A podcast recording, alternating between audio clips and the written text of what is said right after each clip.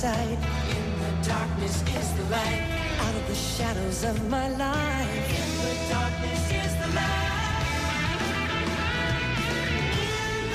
Welcome once more to the So Weird podcast. I'm Zach. I'm Kathy. And I'm Emily. Yeah, and Kat couldn't be here with us today because she's been abducted by aliens, and we'll let you know when she gets back to us, okay? Oh, that's not very nice. um, today, we are talking about episode 23, production episode 209, which is Oopa. Opa? Oopa. Oompa Loompa. Oompa Loompa, yeah. yeah, what do we think of this one? Um, uh, it, I have a lot of mixed feelings. Um, leaning more towards negative. I don't know. For me, uh, this one's mostly a negative for me. I don't get a lot of enjoyment out of watching it at all. Well, you know, I think this episode's okay. It's a pretty minor episode, I think, as far as the series goes. One of the problems I have with it is that I don't find the mystery of the week to be particularly exciting. Um, you know, OOPA, the title, is an acronym for out of place artifacts, which is a real thing people talk about sometimes, though it's usually a pretty easily explainable phenomenon. In the opening scene, opening narration, Fiona talks about people finding what they think were batteries or, um, you know, advanced machinery and ancient artifacts and places. But usually, in truth, objects like that are just mistaken. They're usually just lumps of rock that look like something. Um, though that opening narration does mark the reappearance of the alien hand puppet. Yes. Mhm. that I don't think we've seen since the pilot, but um, And I think in the opening uh, montage, we see the uh, the Go Network. He's using the Go Network. I don't know if you all remember that. I have no idea what that is. Okay. Uh, it was a search engine back in the day. I actually think it was a website uh, that hosted a bunch of websites, you know, one of those kind of platforms. Oh, And actually, the So Weird website was on the Go Network. Oh, okay. Little i- inner promo going on there. Yeah, some uh, some more Web 1.0 artifacts in this show. Mm-hmm. Those are those are the real out of place objects. Um, yep. yeah, but I think what fans really remember from this episode is this is the reappearance of Tad Braxel, who um, is a somewhat contentious character in the So Weird fandom as it is, anyway. From what I can tell from reading comments and so on, is that it seems like half the people like him, half don't. Mm. Oh, well, I think uh, he's a little better utilized here than he was in Simplicity. Really? Well, yeah, I would. I Oh would, no! I would say so because he's less manic in this. I mean, there are still a couple of really cringy things he does, like his whole uh, when the character first shows up at the hotel, which is super creepy, by the way. Yes. Showing Start up- off the episode uh, with Molly coming into this little town called Paradise, Virginia. Mhm. I forgot why they're there. Uh, Does that have to do with the record deal? Yeah, she has a. She's waiting to get word from the record company. Yeah, because last Irene- episode they the record company saw her perform. Right. And And- Irene got some deal on the rooms in this hotel. They make a joke about it at the beginning. That's Right. They're what- staying. They're staying in this beautifully cheesy Polynesian hotel. which or is Polynesian themed hotel. Yeah. which is funny because it reminded me of the Polynesian resort at Disney World when I saw it. A much much cheaper version of it. I mean, I've never stayed there, but just the outside looks like it. I mean, in general, my it's not a problem, but it's something I noticed about this episode is I think this was probably one of the cheaper ones to produce because it's mostly people standing around and talking in rooms. Mm-hmm. Yeah. Like the only big special effects we get are from the quote unquote cheese wheel, and even that I can't imagine was especially expensive to pull off. Probably not. yeah. And um, Tad Braxton was there. Uh, he says because of business having to do do with the CIA. But later in the episode, he says like he really decided to be there and work with the government because he found out that Molly was going to stay there.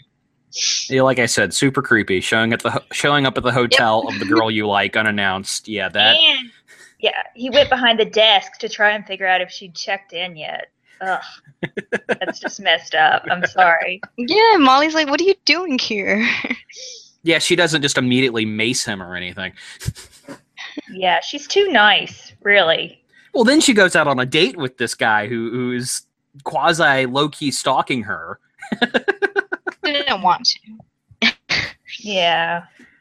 But aside from that, I think Tad is a little better utilized here because he's not as manic in this. Like I said, there's still some moments that are a little over the top, like that first scene where he's trying to be cute and just comes off like a massive weeb. Um, I mean, when he pulls out the squished rose and he's talking about rebooting and all that stuff, that's a little hard to swallow. But once they, once Tad and uh, Molly go on their quote unquote date, um, it, I think that's really the meat of the episode for me because I'm not super invested in the mystery of the week this time. I think the stuff with Molly is way more interesting. He does seem more like a human in the conversation he has with Molly. Um, but even then, did you all see the list of tips he had in his hand? Oh, what were He- they? Okay, so his list, I, I actually paused it. Uh, he had a list of things he was looking at while he was on the date. Be yourself, eye, eye contact. He wrote down like topics that he could talk about, such as weather, the current cost of PCs, mail order versus store bought. I don't know. It's just a little thing that you have to. If you've seen the episode enough, you try and find other ways to look at it. I guess What a dork. me the or character. him. The, the character, not you. Uh, Maybe I think I am a little bit too. Maybe that's why he bothers me so much. um, uh, but you know, I mean, I think the episode is for for its flaws is totally worth seeing for the scene in the restaurant where Molly sings, where she plays uh, more like a river, which is one of my favorite uh, so weird songs. Yeah. Um yeah, that scene was really great. We learn a little insight about Tad. So he says how I think Molly just is trying to have some conversation, so she asks him um, something about him or something when he was happy, I believe. And he talked about um, getting this clock to work, and he said that his father saw that, and he, his father would make him do it again and again, and basically like turn him into an act and show him off to his friends, and that's why he became nervous. Yeah, and I actually like that moment. I like that they give us a little insight into Tad's backstory there. Yeah, and I kind of related Tad and his personality and learning about that, how he was into those patterns and logic and having some social issues as kind of having like high functioning autism. I mean, I don't know if he's supposed to, if that was any intentional thing on the writer's behalf. I can Oh yeah, I, I don't, I don't think so, but that's just what I related it to. yeah, I can kind of see maybe possibly being on the spectrum somewhere, or maybe possibly having some sort of OCD, um, hmm something like that. General. I mean, obviously, Tad has some sort of uh, nervous tics and anxiety. Yeah, and then being the computer genius and all Yeah, and can tie into that. you know, like I said, once we once you get over the general weirdness of him just showing up at the hotel like that and then asking for a date from this woman, he's uh, basically harassing. Uh, the episode finds a pretty good groove, and I like all that stuff with Molly and Tad when they're talking. I think that's um you know, I, I enjoy that. Uh, I enjoy because first off, you know, obviously more like a river is a song about Rick and dealing with the loss of that, and uh, really pretty powerful stuff. I think. Mm-hmm. Because Tad asks her to sing a song just for him. Yes. Also creepy. Yes, when he says that, that's when I'm like, you killed it, dude. You killed the mood. and then she sings more like a river, which is um, about Rick. And uh, I have the song meaning that Jon Cooksey said. Um, his quote is that it sounds like a love song, but of course it's Molly singing to Rick, missing him, but knowing he'd want her to move on. So I'm thinking Mm. like it's uh, interesting that she's singing a song about Rick, but could it also parallel to like her telling Tad to move on from her? or Hmm. maybe you know trying to get herself to open up to possibilities of new romance That too. but at, throughout the episode, I mean, it's always coming off that she's not interested in him. Yes. obviously i, mean, I think Throughout that's pretty clear So, yeah. yeah. How do you all feel about that scene with her and Ned earlier on? Well, I like it because it gives us a little bit of insight into Ned and Irene's relationship and backstory, but at the same time, it does come a little bit off as a. Yeah, I, I just don't know if it's good advice telling Molly, um, hey, yeah, definitely go out on a date with this dude who just showed up out of nowhere and was following you and all of that. That's a that's a thing you should do. Maybe not the best advice to give somebody. Uh, yeah, basically what I would say. Um, Yeah, I've Just- always I, I ugh, that line that Ned says something about on behalf of guys everywhere. It's just the worst thing. yeah, it's a Mhm. little. Clo- It's a little. like a s- second to to fathom that whole episode. It- yeah, it's kind of. Uh, I, I don't know. If Molly had disappeared, it would be on Ned. All right. yeah, Well, I don't What know. It's thoughts? like Emily. Well, I totally agree with you all. I just I think it's so weird because to me it's obvious Title that drop. Molly has no. uh, yeah, sorry, but Molly, it's so obvious she has no interest in this guy. So why should you say he should she should give him a chance when she just doesn't feel anything there at all? Yeah, well, that's that's when Ned says, "I," because he says, uh, "Give him a chance" or something. And then he says, "I was relating," and then that's when he says how when he asked out Irene, he was nervous, but he grew on her, and Molly's like, "What is Tad gonna grow on me?" Hmm. And and then Ned says, "On behalf of guys everywhere, you just never know." And I don't know. That's ugh because it, it just follows a lot of the um not tropes but the saying that a lot of tv shows have where a guy is pursuing a girl and the girl says no and the guy keeps pursu- pursuing her because oh eventually you'll break down her walls or eventually the girl will see beneath whatever and in the tv shows i watch that goes on so much and i hate it Mhm. Well, just terrible lessons you learn from television. yeah. Yeah. And then I don't know, kind of relate that to real life. How you know I want people to leave me alone or to listen to you, like respect what you say, but they don't. So it's Mhm. that's why I hate it. Yeah. But Yeah. he does buy her that incredible cake. What cake? But Well, the uh, the the ice The cream volcano cake thing? volcano thing, yeah, in the shape of Uh. Krakatoa with the fireworks and the cherry. I mean, you know, I mean, I would be pretty impressed by that. I don't know about you guys, but Yeah, but then it just catches fire, so they can't eat it anyway, and they have well, to put I mean, water over that's a great story, Emily. yeah, I guess. Um, so, what do we think of the actual uh, mystery of the episode, the the Oopa itself, the cheese wheel? Mm. I just I don't care so much. All the talk about the CIA and you know them sneaking in. It's I don't know. To me, it's just not very interesting. Well, the thing with them sneaking in is I really have to question the security measures there at the CIA. If a literal 14 year old girl can get in and out so easily, Oh, but they said it. They it was intentionally like low profile, hush hush kind of, so they didn't have security at all, basically. I mean, usually when you're in a government facility, there's a security guard or something.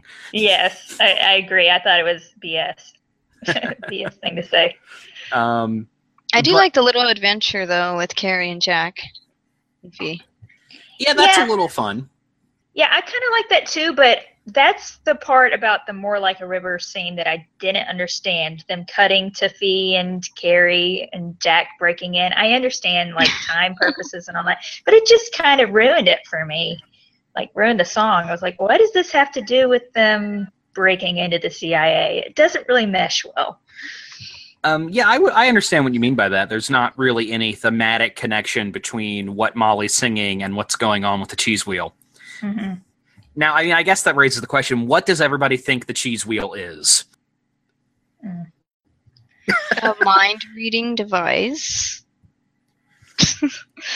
I mean, It's they computer, right? They use uh, you know binary. It's So- the Atlantis computer. That's what they said. right. I mean, that's kind of Or where they they found out. they go with this and you know i don't i always think writers falling back on the on atlantis as uh, like an explanation for something mysterious has always struck me as as really really silly especially since you know if you know your history you know that atlantis was never when pluto when plato i should say wrote that story he was not presenting this as something that actually happened it was always meant as an allegory and a fictional story and at some point somebody just started believing that atlantis must have been a real thing at some point and um, and too often in fiction, especially in science fiction, they use it as like, oh, this mysterious, unusual thing. It came from Atlantis, you guys.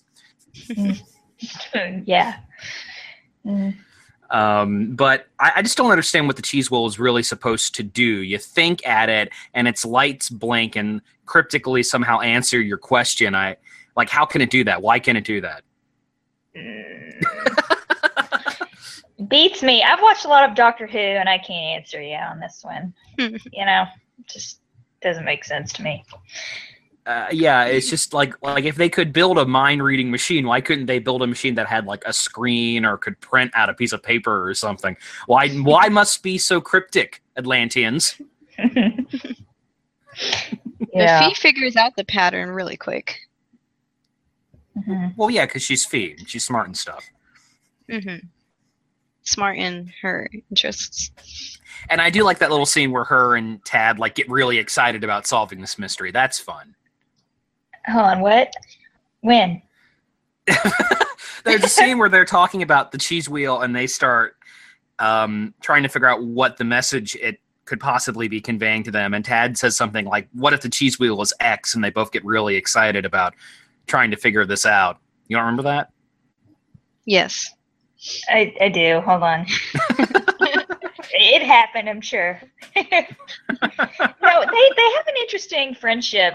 You know, I guess he they they have a mutual respect, which is weird kind yeah, of. Yeah, he's not annoying. He's he's not annoying when yeah. it's like Fi and yeah, talking about their computer stuff because I don't know, he acts normal because he's not nervous. It's Molly, I guess. Right, and they have a common ground they can talk about because they're both into computers and stuff. Mm-hmm. Um, I don't know. So, and, and, you know, one thing about this episode that is kind of a downer is it does have a really weak ending. The episode just kind of stops. The cheese wheel is disappeared. It's I just don't understand what the hell the CIA were trying to accomplish. They have this possibly advanced Atlantean artifact sitting in an open room with very little security, and well, they got Tad in to I think, figure out what it was. But That's why they brought him in. Well, right. were those guys at the end the CIA? I thought I, they weren't. The CIA or the Men in Black or something, some sort of omniscient government agency. Goons. Okay. I, I, don't know. I thought maybe they were using him too. Yeah. So I'm confused. I don't know. It's not that well explained. And um, and that whole the last uh, episode, last sequence of the episode where the cheese wheel is on a boat and it spells out Fi's name on its screen is maybe the most unpromising of the various mythology crumbs the show dropped at us during season two. Yeah, because at the end also Fi is pretty sad that I guess because she couldn't figure out what it was or that they stole it. And Jack says, "Knowing you, I'm sure you'll find it again." And Carey says something else similar. And I think we do see it again. Um, I think Cooksey said that in the season three notes, but I, I don't remember. We would have seen it again. You mean? You know, yeah. God bless Jon Cooksey, but sometimes I think he just makes stuff up. because I really fail to see how the uh, Atlantean cheese wheel supercomputer ties it, in. I think it had to do with the alien. But how? They use that to communicate with the aliens? That I don't know. I don't know. you know, let's just be honest. This is totally like that season one episode of Buffy with the bug teacher and the bugs in the closet of the school, and that plot point was never followed up on and was never going to be followed up on. It was just an image to end the episode on. Let's just all admit that. okay. so, but when, I will say that when I watched this as a kid and that popped up, it got me a little excited, even though I know nothing was going to come from it. You know. Yes, the cheese wheel will return, except it doesn't. yeah. basically. uh, so I guess we're we're all pretty much in agreement on this episode. I think I like it maybe a little bit more than you guys do. Because I think the Molly stuff does make it worth seeing. The central mystery is kind of a shrug. It's not super interesting. And the Tad stuff works all right if you can overlook the rather unsettling connotations of it. But um, I do think the episode is worth seeing for that moment where Molly sings in the restaurant. I like that. I think that justifies the entire episode. yes, the piano version. That- Um, I, I do like that version more than the version that uh, shows up in uh, Encore. Yeah, Yeah, Yep. same. more like River. Yeah, that's what I meant. But uh, yeah, you know, it, it's definitely this is not high priority. So weird. But um, mhm. I will say it was the episode was directed by Michael Kennedy, who also made Rebecca and Simple and Simplicity. Directed both of those, Wow. which um, well, it certainly makes sense that he would direct Simplicity in this. All ends of the spectrum. um, And he also would- he's also directed a lot of Canadian television. That's mostly what he's done. I do want to give a plug because I know Kat's not here. Uh, okay, so in the opening scene when Carey meets Ted Rack, Oh, I wrote that down too. you did, yeah, he looks so annoyed, which is totally a, a Molly Carey thing, right? Because he's like, "Who is that?" It wouldn't have been Yeah, my first like, guess. Who is you know he? that that he's a computer genius, right? You know, I didn't. I of course did not interpret that as being a hint towards some sort of romantic feeling between Carey and Molly. I just interpret it as, you know, like. T- Well, first off, it's a nice bit of continuity since Carey wasn't in Simplicity and has never met this guy before. And secondly, it's just his response to seeing this insane man talking to everybody. Like, what is this guy's deal? But you can choose to interpret that way if you want to. The shippers out there. I don't ship them, but I see it. I just, how can you not? There's another funny uh, Carey line, and it was funny because he has a line off screen, but it's when Molly calls Tad to agree to go on the date, and Tad just throws the phone, Hmm. and then off screen, but you can still hear Carey really well. He says, "Why don't I hang that up for you?" But it, Oh, I missed it's just so funny because they just add that line in. Like it's not soft; it's Okie dokie. Great. Why don't I hang that up for you? Regular Yeah. line, but you don't see Carey. I I must have it's so funny. I must have missed that. And you know, I do actually think that is a pretty good physical comedy gag where he just drops the phone. Yeah. Um, uh, so, anybody else has anything else they want to say about this one? Oh, um. you go ahead. Oh, I was just going to say that really weird line in the beginning with Tad about the formal date and clothes. That's what I was gonna say too, because it always stuck out to me. I'm like, okay, this was on Disney Channel, right? How'd they get away with that? I mean, I guess that is a little, uh, you know, of course it'll be a date with clothes. Uh, you know, it was weird. They it was they kept going on and on about that. you know, something probably the intended audience of seven to twelve year olds wouldn't really pick up on, but when you're a little older, you maybe realize that was just a, a slight, a little adult suggestion there. yeah. Which made it even more weird. just added on. You know, I like to think that Tad isn't so much a massive creep as he is just a true weirdo who doesn't understand how to interact with other human beings. And that just results in him coming off like a massive creep. And, you know, personally, I can relate to that. but unfortunately, it does make him look like a massive creep sometimes. But, you know, if I was a multi billionaire Bill Gates type, you know, who's to say I wouldn't use my wealth to abuse it and uh, locate people like that? No. So, anyway, anybody have anything else they want to say about this one? Well, just one other thing I wanted to say was I thought it was funny at the end when Tad asks the little old guy with the white hair, like, "Were you really the CIA?" And he just rips off his fake mustache, and he's like, "What do you think?" so dumb. Yeah, what was the fake mustache supposed to accomplish? I don't know. Though, you know, when he takes the mustache off, he looks more Asian than when he did with it on. Me? no? Okay. Oh, and that guy, did you all look at his PA whenever it showed up? Oh yeah. You can't really see much of what it says, but it includes Fi's nickname, which I Fi. thought was, yeah, AKA Fi. I thought that was kind of strange. Is it I only saw really? three things. Is it really necessary to name? include the? AKA Fi, and then is it interest in the paranormal? yeah, that's all you can read. I- I love how you guys freeze frame scenes and pick up on little details that I just miss. Usually because I'm doing something else while I'm watching this. You know, if I if I miss something, it's because I was folding laundry at the time. Sorry, guys. um, yeah, you know, and it, it's like I said, this is kind of middle of the road, so weird. You know, it's a pretty forgettable episode, uh, but one or two good moments in it, I think, makes it worth seeing. Okay, so we're doing ratings. Oh, are we? Are we? Are are we moving on to that, or does anybody else have anything else they want to say? Jack was interesting in this episode. He wasn't there much, but Yeah, he doesn't have much to do. he was like just falling around and didn't want to go. And it's like, oh, he ended up going. He's like, I thought it was. I was just curious. Um, yeah, that's about it. That's what I have to say. Yeah. Um, you know, in my initial review of this uh, a few years ago, I gave this a seven out of ten, which is way too high. I would probably give it a five or a five point five now. Um, I would give it a four. Ooh, Okay. Four. That's a, that's one and a half on a at a ten scale. That's bad. That's a thumbs down. Uh, I give this one a thumbs down for sure. Uh, it's, I don't know if it's in my bottom ten in the f- of the first two seasons, but yeah, yeah, it's probably my bottom ten first two seasons, not including season three, of course. Yeah, I, I've got that written down somewhere here. Wait, wait, wait. Excuse the tippy tapping on my screen here. Um, no, it is not in my bottom five.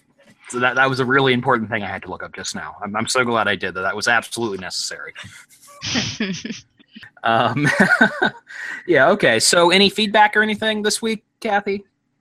um, yeah, from the previous weeks, uh, we have a lot. I'm getting that out right now. By the way, I saw the thing you shot at me on Twitter about the clapping. I'm glad somebody explained that to me. Oh yeah, someone tweeted explaining what the clapping emojis means. From Hilarious. Jessica Williams. Yeah. Yeah. Uh, but you know, I, and people on the denizens of the internet, I love it when you acknowledge me. So thank you. Okay, so um, on YouTube, this is from Wisdom, and they commented on our werewolf episode. Um, they said, I have a few ideas for podcast episodes of So Weird. You could talk about the music, like you said. Uh, you could talk about your vision of the original season three. I also think you should do a podcast on Erie, Indiana TV show, as well as the books. I'm 15 and got into the series a few months ago. I love it a lot, and I wish they did the original season three. This show reminds me a lot of Erie, Indiana. Please consider my ideas. Wow, Erie, Indiana, that's a show I have not thought about in a very long time. I watched Erie, Indiana like last summer. I think I mentioned it in a previous episode. And I do get why there are comparisons between So Weird and Erie, Indiana.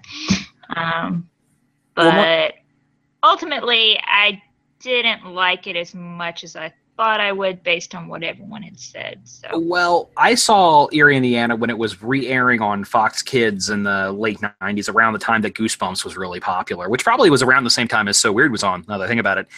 And um, I remember it was okay. Yeah, I don't really remember too much about the show. I remember Bigfoot going through the trash in the opening credits. I remember there was this vaguely antagonistic kid with white hair for some reason that acted like Christian Slater and Heathers. Um, and I also remember there was some episode where this kid thought that um, the backwards messages in the heavy metal albums were telling him to do evil things, but when they play the record backwards at the end of the episode, it's his dad screaming at him. That's like the only specific episode of Erie, Indiana that I remember. and there's also a meta episode, which I thought was pretty interesting. right, and I think Joe Dante of Gremlins and The Howling fame directed that. Yeah, that one was pretty good. Uh, but I think the issue with Erie, Indiana, I had was that I didn't really care about the characters because they were all supposed to be like normal, bland suburban characters. Like that was the setting. That's what his family was supposed to be like. It was kind of like this is what the world is appears to be, but underneath the surface, there's all this weird stuff going on. So. Okay. And wasn't Yeah. there also like a Tupperware zombie episode or something? I remember something involving Tupperware. Like the, Uh, kid- yes. the mom was keeping the kids in the Tupperware because they were like from the 50s or something. mhm. Okay, okay. See, I remember it's coming back to me now. Yeah. so I don't know about a podcast, but uh, yeah, thanks for that suggestion. What were the other ones? Music episode. Music and our vision of the original season three. Well, the season three episode is definitely going to happen. And as for the music episode, I think I, I don't know if that's going to be something. I think when we get to to encore, that's something we'll probably end up talking about. Yeah, that sounds good. And we'll probably end up talking about the original season three after season two.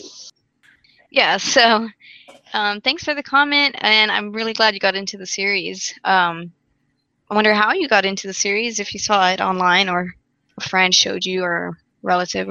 Yeah, that is a But- good and question. also, Where are Yeah, the 15 year olds watching so weird? okay, any other feedback?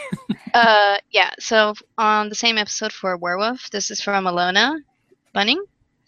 They said, "I'd like to reiterate, although this may be best saved for Banshee, or heck, especially Fathom, just how amazing it was to have a show that focused so much on the main character's adult mother's relationships and problems. I haven't seen too many new Disney shows, so I admit they could have moved." forwards more strong adult characters, but so much of the time, the parents and teen kid shows of the era were cookie cutter moms and dads who were good for a bit of advice, but rarely had much um, had much personality. In some cases, a parent had died or was out of the picture, but the impact on the parent was barely discussed. They might crack a few jokes in comedies, but they usually behaved like Buffy's mother in seasons one and two of that show, with little impact besides being lied to about the ongoing dramas or adventures. Even though it's obviously adults making these shows, I remember that common thread having some impact on my view of adults and a pervasive feeling that they just wouldn't understand to the point of forgetting in a subconscious way that they were people with their own complex problems. Just the little discussion about Molly's relationship with her father in this episode helps set the stage for that kind of consideration. Werewolf had not a lot of impact on me as a child, but I definitely feel felt the themes of a hidden secret slash puberty related change connecting with the experience of closeted gay teens when I watched it later on, even though I don't know if that was what they were going for, it being relatively early in the days of shows even acknowledging other sex- sexualities. Done.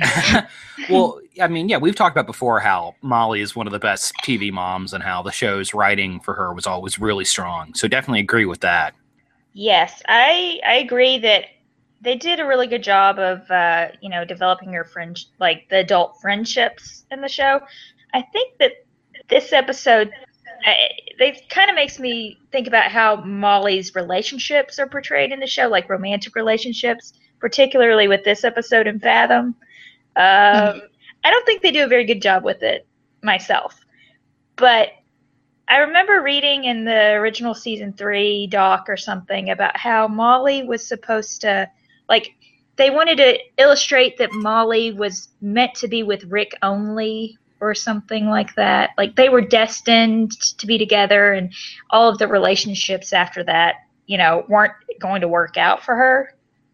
If Well, that's, that's sad. Yeah, but I think that they, the way they they have her end up going on dates with these losers, Yeah.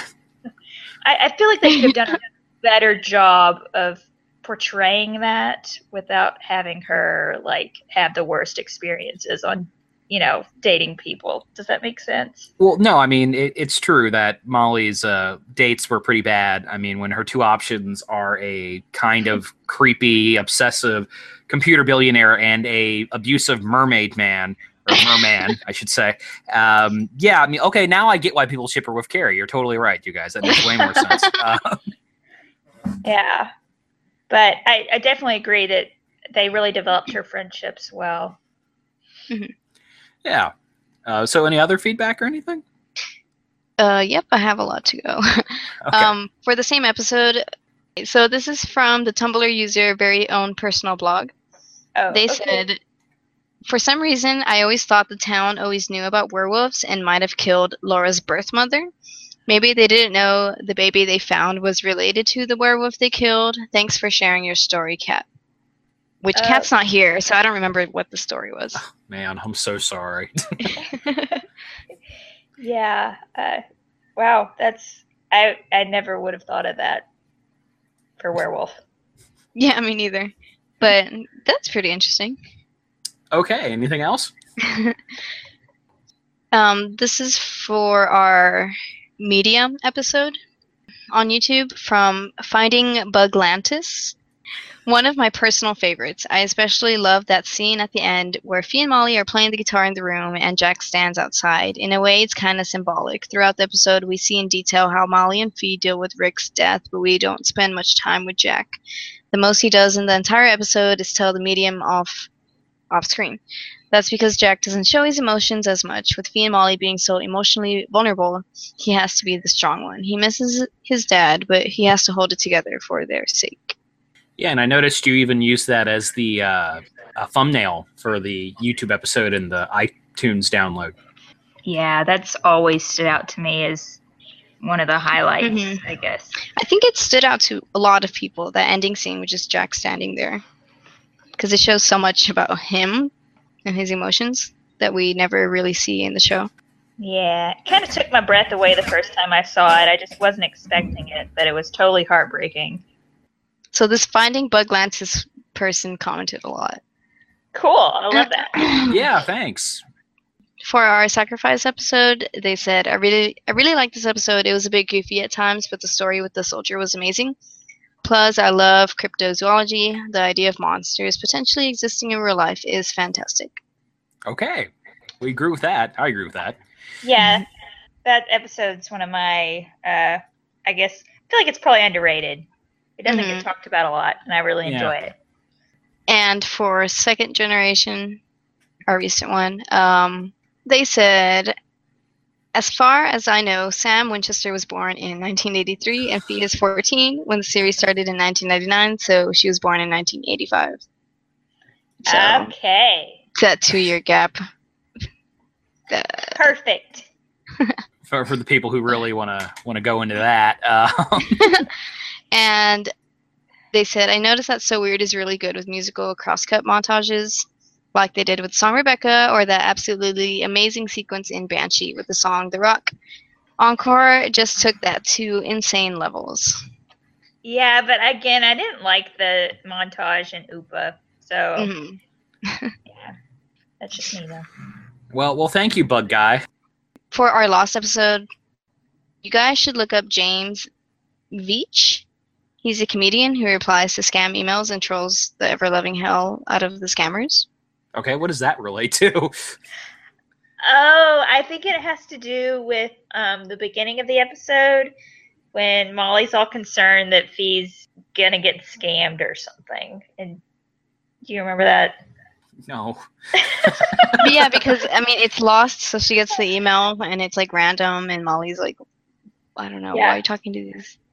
Could be sca- spam, but But thank you. Always thank you for the feedback for sure. It's always it's always very appreciated.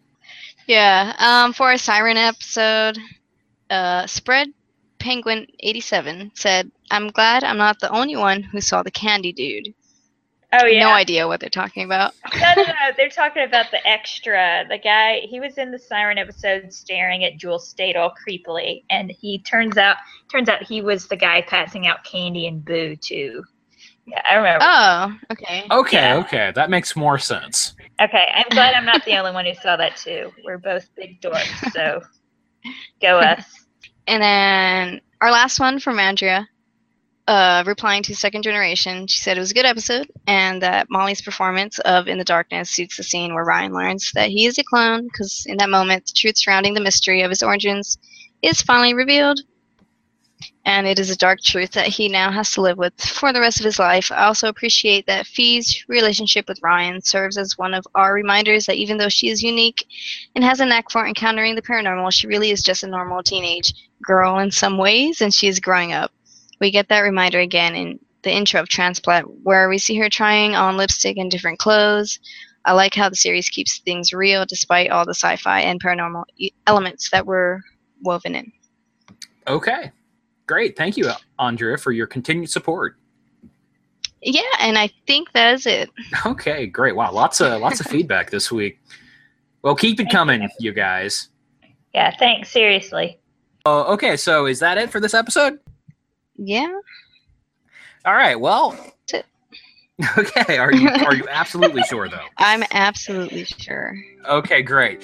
So in in that case, if this is indeed the end of the episode, I'm Zach, I'm Kathy. And I'm Emily. and you have been listening to the So Weird podcast. Keep the faith. Bye.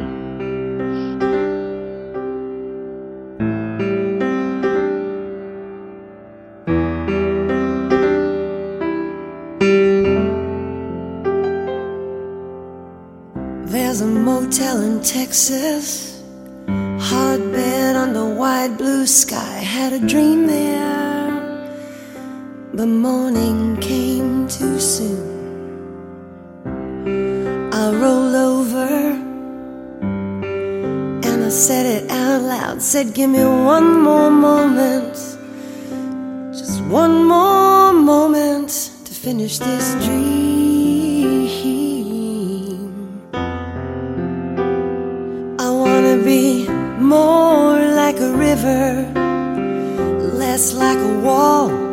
Not try to hold back these feelings at all.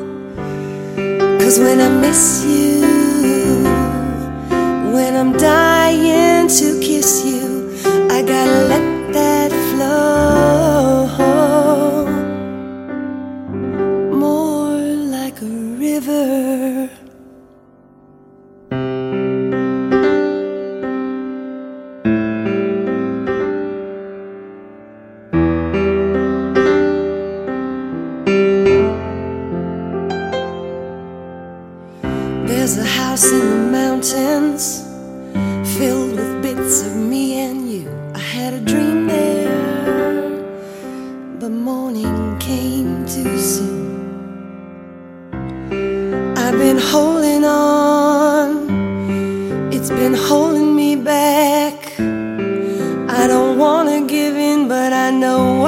say